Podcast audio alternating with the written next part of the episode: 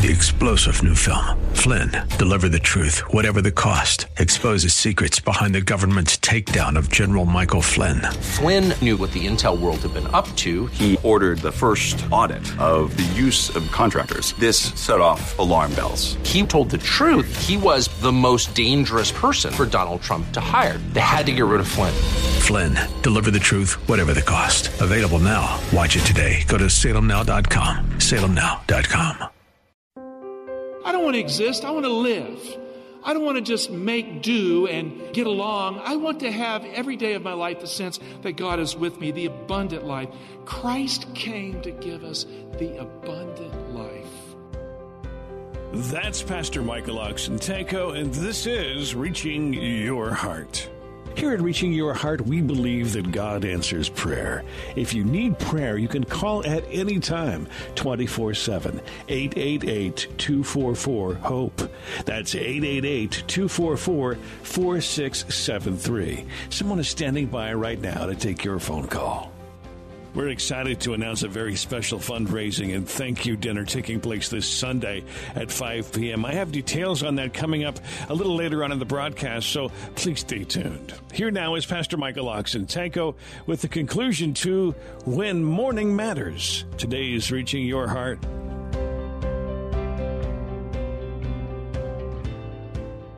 He shall bruise your head, and you shall bruise his heel. So the seed is one, not many. The seed of the woman is one, not many. His heel would be broken, it would be bruised. Why? Because somehow, in crushing the head of the serpent, his foot would be damaged. Now, Psalms 110, verse 1, which points to the Messiah, restates this proto gospel promise given in Eden right here in Psalms 110, verse 1. Let's read it carefully. The Lord said to my Lord, Sit at my right hand until I make thine enemies a footstool for thy feet. Now, the Hebrew literally says this The Lord says to my Lord, Sit at my right hand until I put thine enemies as a footstool for thy feet. Putting enmity, putting thine enemies as a footstool for thy feet. So when the Messiah's foot crushes the serpent, we have the prophecy here. The promise in Genesis 3:15 has the same language. I will put enmity and he will crush the serpent's head with a wounded foot right on the head. So, the very first promise for salvation in the Bible is affirmed in Psalms 110, verse 1, by King David himself. Let's read it again and the verses that follow. Now, you know, it was interesting. Not long ago, I was in Book of Revelation. And it says, Those that pierced him, you know, Revelation 1 7 would see him at his coming. And there's a structure in the Bible where it is linked with the serpent. How does a serpent pierce? Takes its teeth and sinks them in. You know, think of those nails as serpent fangs coming into the Son of God, piercing him, but then the foot of the Son of God crushing the serpent's head. It's no accident that Jesus' foot has a nail in it, because Jesus' foot was wounded to save us. Psalms 110, verse 1 The Lord says to my Lord, Sit at my right hand until I put or make thine enemies a footstool for thy feet. Verse 2 the Lord will stretch forth thy strong scepter from Zion, saying, Rule in the midst of thy enemies. Why does God say, Rule in the midst of your enemies here? Zion was located near that city of Salem. Jerusalem would come to be there. Melchizedek ruled there before it shifted by degree to become David's city. Melchizedek, almost universally accepted by the Jewish people, and there's good evidence for this, and I agree with it. He was Shem, the son of Noah. And Melchizedek ruled in the midst of his enemies. You know, in Genesis 9 26, God had promised Shem that he would be a king in Canaan because Canaan would be a slave. And Melchizedek, in fact, was a king in the land of Canaan. And you look at the genealogies of Genesis, he dies. Shem dies after Abraham arrives in Canaan. So who is he? The evidence is really strong that he is Melchizedek. And look at verses 3 and 4. The people will volunteer freely in the day of thy power in holy array from the womb of the dawn, thy youth are to thee as the dew. Here's the key verse The Lord has sworn, will not change his mind. Thou art a priest forever, according to what order? The order of Melchizedek, which means the king of righteousness. You know, there's so much in these two verses for us. The entire Christian church focused its faith and proclamation on Psalms 110 as the most important passage in the Old Testament to declare what Jesus had accomplished. The Hebrew says literally in verse 3 Your people will be free will offerings in the day of your power. The word used for free will offerings in the Hebrew is the very same word used for free will offerings given when the sanctuary was erected in Exodus 35 and 29 and Exodus 36 verse 3. In other words, a new sanctuary order starts on the morning of his power. When this happens to him, there's a shift from the earthly sanctuary to the heavenly sanctuary. That's why the Lord makes him sit at his right hand. Here the Messiah's people in verse 3 appear in holy array. The original reads, beautiful splendor. So there's a glorious brightness to the day. Thus, there's a picture of perfect saints dressed in white on the day of the Messiah's power. So it's not just his resurrection day, it's the day in which a small multitude of humanity would be resurrected as well. Now, we have a clue as to what the text is saying here. Look at verse 3. In holy array, the revised reads, from the womb of the dawn. How many your translations say something like that? From the womb of the dawn. Now, that's the language of birth. In the context, the womb of the dawn represents the day of the Messiah's power when his people worship him in holy splendor. The womb is the place where someone is born. The dawn is born from the darkness just before the rising sun. And so the day of Messiah's power is the time before the dawn when Christ would be born from death, from the womb of the morning, from the womb of the tomb, and then others would follow. That's resurrection morning. That's Sunday morning. Take your Bibles, let's turn to Matthew 27. Look at verses 51 and 52. Now, here we have a clear account as to what happened on resurrection morning. The Bible says, Behold, the curtain of the temple was torn in two from top to bottom. That's when Jesus died on Friday. The earth shook, the rocks were split, the tombs also were opened. And what does it say next? And many, does it say a few bodies? What does it say? Many bodies of the saints who had fallen asleep were raised. You know, we think of Easter morning as the resurrection of Jesus, and that's it. It isn't so. There was a multitude of human beings who came to life after his resurrection. It goes on to say they went into the holy city and they appeared to many. You see, the old age of death and darkness was suddenly cracked wide open, and it ended dramatically. The age to come had backed up into history, and we suddenly see that with Jesus, death has no power, not just over the Messiah, but over those who love him. This is a powerful poetic and prophetic imagery of the resurrection of Jesus Christ and the first fruits from the dead. In the English translation in verse 3, the phrase, thy youth is a noun. You'll notice that in your Bible in verse 3. Believe it or not, it was not translated as a noun to the Greek language Bible in the second century BC. They didn't look at it that way at all. Our English translation is not how it was read 200 years before Christ. The Hebrew vowels that we have in the Hebrew Masoretic text. How many of you read Hebrew? Anybody read Hebrew here? Okay. Well, if you did, the vowels came hundreds of years later. It's a tradition. What was preserved accurately were the consonants. Now imagine dog, D O G without an O, D G. You'd have to remember that there was an O there, right? And so these vowels came after Christ, not before Christ. It was a tradition, and they were memorized, and so they memorized what it was. So the rabbis, offended by Christ after the New Testament era, corrupted the vowels of Psalms 110 to obscure Christ so this verse would not be clear. And the Septuagint Greek Bible, the Greek translation of the Hebrew Bible before Christ, shows us that they did that. The consonants for your youth in Psalms 110, verse 3, are also found identically in Psalms 2, verse 7. So let's go back to Psalms 2, 7 and look at it. I will tell of the decree of the Lord. He said to me, and how does it read? You are my son. Today, what? Now you see that phrase, I have begotten you? Those are exactly the same consonants as your youth in Psalms 110, verse 3. I have begotten you or your youth. Which one's right? You see, I have begotten you is identical to Psalms 110, verse 3, if you throw those vowels out. Those vowels come after Christ, not before Christ in our Hebrew Bible. The Old Testament Greek translation translated it just like Psalms 2 verse 7.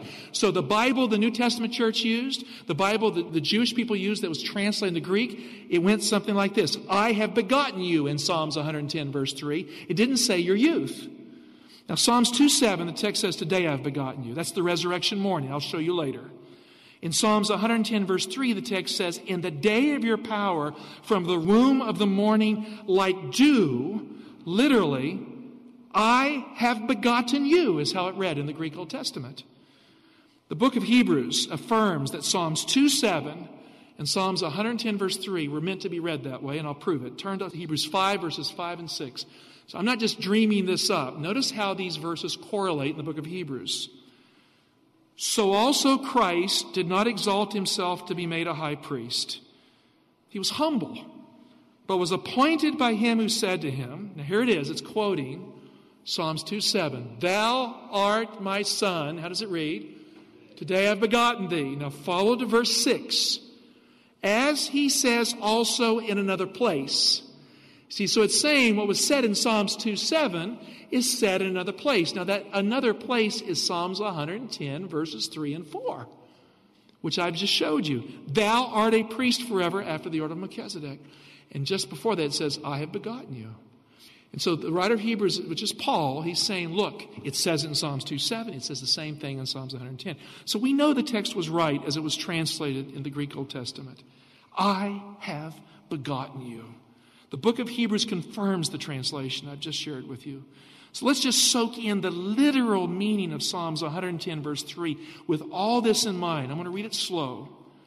Your people will be free will offerings in the day of your power, in the splendor of holiness. And here's the key phrase from the womb of the morning, for you as dew, I have begotten you. That's how the text reads. From the womb of the morning, for you as dew, I have begotten you. The Apostle Paul tells us plainly what this expression means I have begotten you. Turn to Acts 13, verses 32 to 34. More with Pastor Michael Oxentenko in just a moment. First of all, this very important message. If you are in the Washington, D.C. area this Sunday at 5 p.m., July the 21st, Please join us at the Reaching Hearts Church, 6100 Brooklyn Bridge Road, Laurel, Maryland, for our annual radio fundraising event. We want to thank all of our donors with a special dinner and concert featuring vocalist Carla Rivera. Our guest speaker is pastor, author, and global evangelist Mark Finley, who has held hundreds of evangelistic meetings in over 80 countries. You are sure to be inspired with his devotional message. Pastor Michael Oxentenko will also be there. I'll have more details at the close of our broadcast today, so please stay tuned. Here now, once again, Pastor Michael know, as Christians, we have good news. The good news is that Jesus has opened up the grave, and Paul has drawn attention to that here, and we bring you the good news that what God promised to the fathers, this he has fulfilled to us, their children and what does he say in verse 33? By raising Jesus, as it is written in what psalm? The second psalm, Thou art my son. What does it say? Today I have begotten you. In other words, that's resurrection day.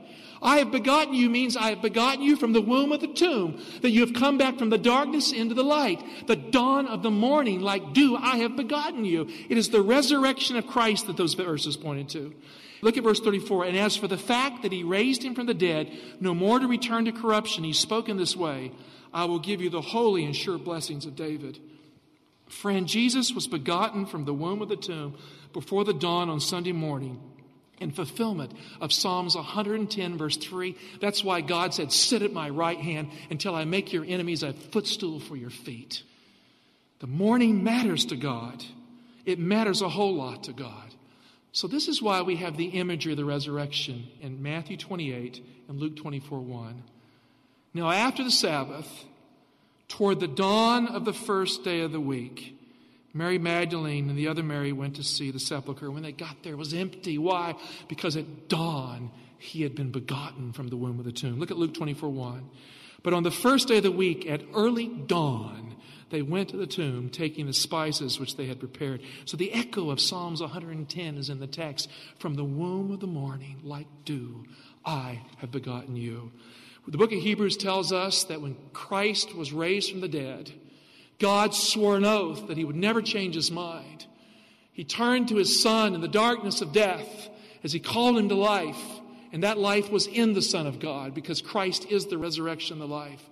And he says, I have sworn an oath and I will not change my mind. You this day are a priest forever after the order of Melchizedek. And the book of Hebrews says that that oath was given because Christ can never die again. By the power of an indestructible life, he continues as an eternal priest. Friend, Jesus Christ became our representative when he was resurrected from the dead. Acceptance started right there when he came out of the tomb. It has never ended. In Christ we are accepted. So, why is the resurrection the day of his power in Psalms 110, verse 3?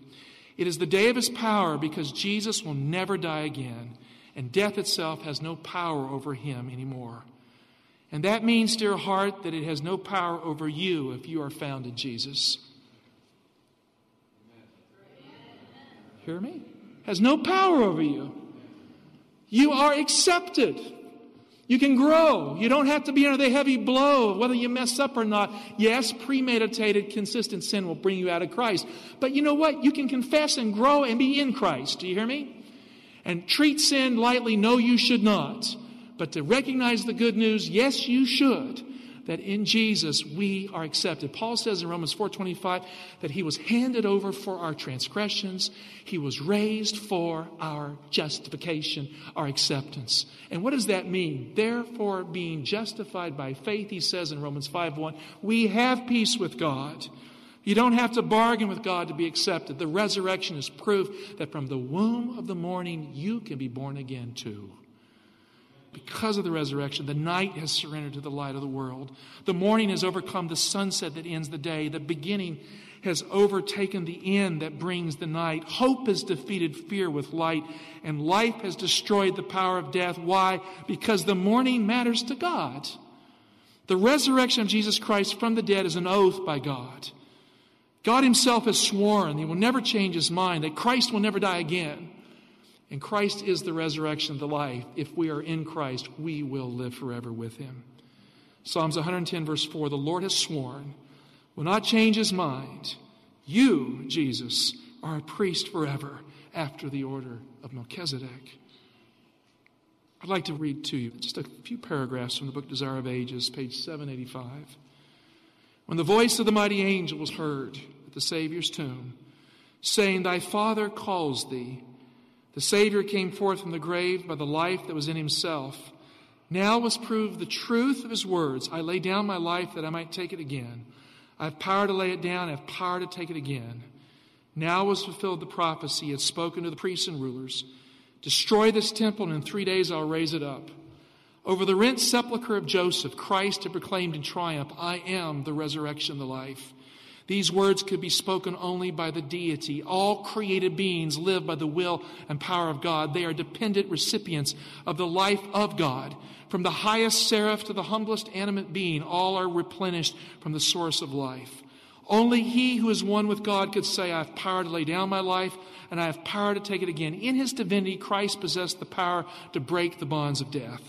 Christ arose from the dead as the first fruits of those that slept. He was the antitype of the wave sheep, and his resurrection took place on the very day when the wave sheep was to be presented before the Lord. For more than a thousand years, this symbolic ceremony had been performed. From the harvest fields, the first heads of ripened grain were gathered.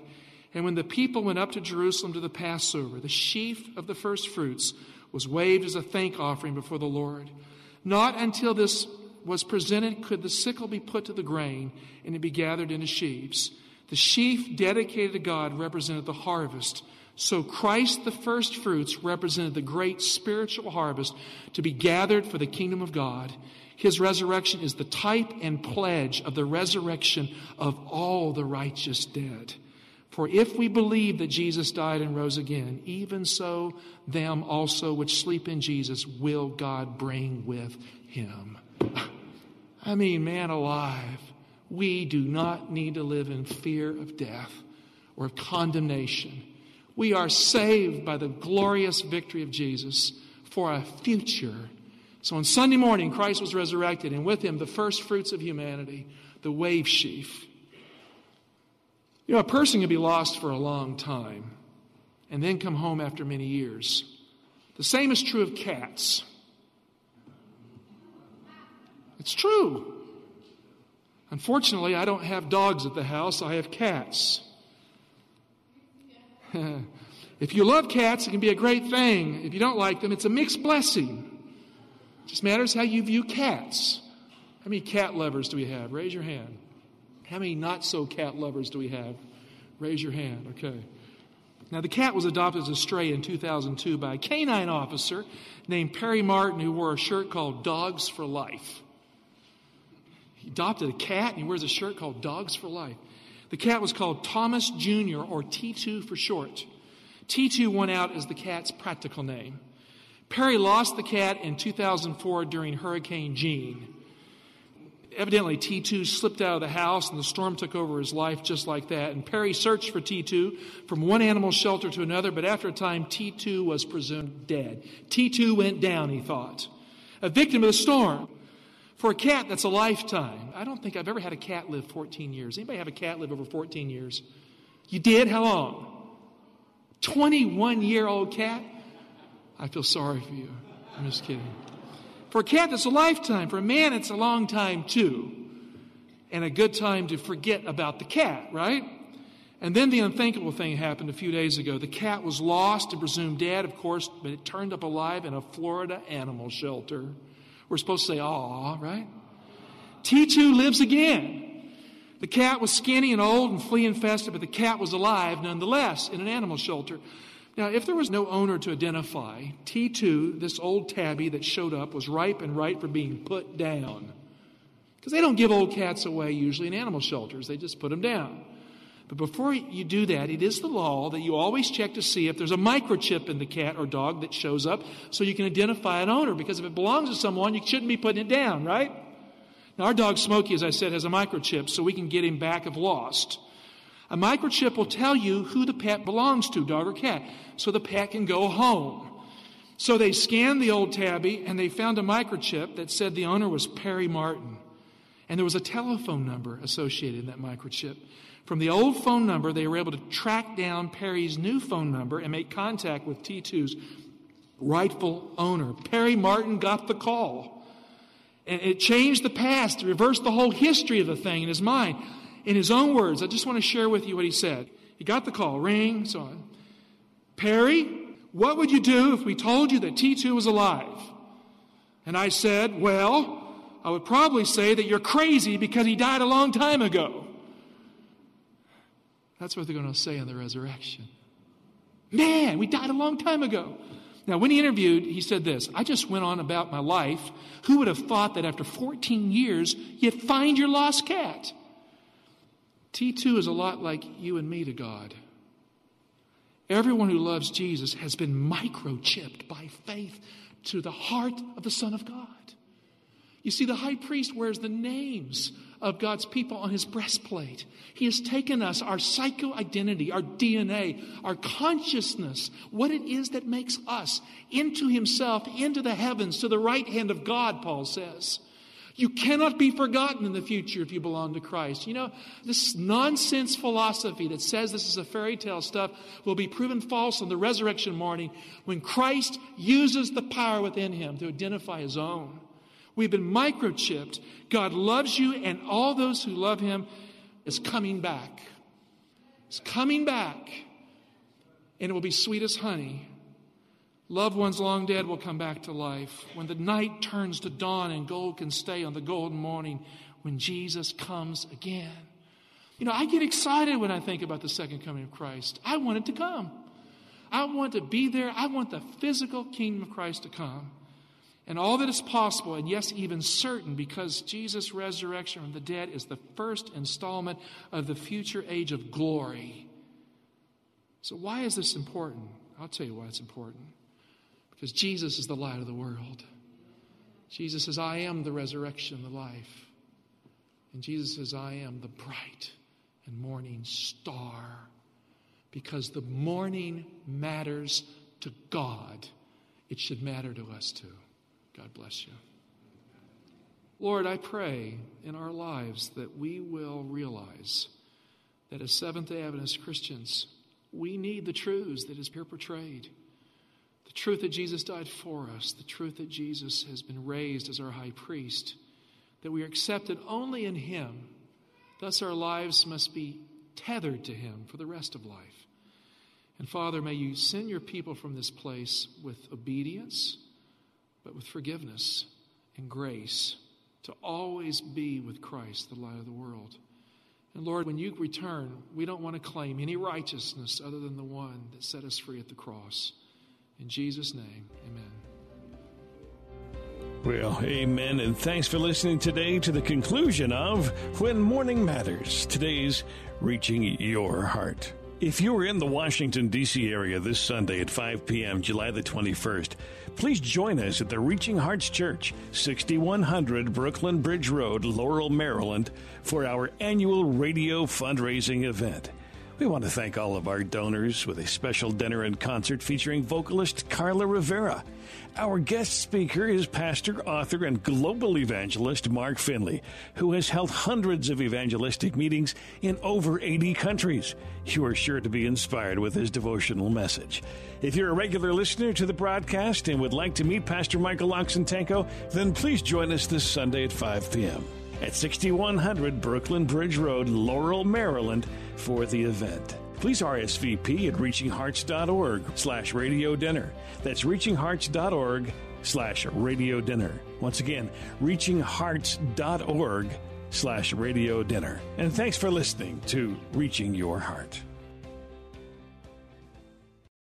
Three star general Michael J. Flynn, head of the Pentagon Intelligence Agency, knew all the government's dirty secrets. He was one of the most respected generals in the military. Flynn knew what the intel world had been up to. He understood its funding. He ordered the first audit of the use of contractors. This set off alarm bells. The explosive new documentary, Flynn, Deliver the Truth, Whatever the Cost, and covers the facts behind this scandal. Flynn told the truth. He was the most dangerous person for Donald Trump to hire. I find out the worst enemy that I'm going to face in my life is right here in America. They took my assessment and they wanted me to change it. And I was like, I'm not changing it. They had to get rid of Flynn. With in depth interviews, archival footage, and never before seen personal records of the man behind the headlines. I just felt like I was drowning. Flynn, deliver the truth, whatever the cost. Available now. Watch it today. Go to salemnow.com. Salemnow.com.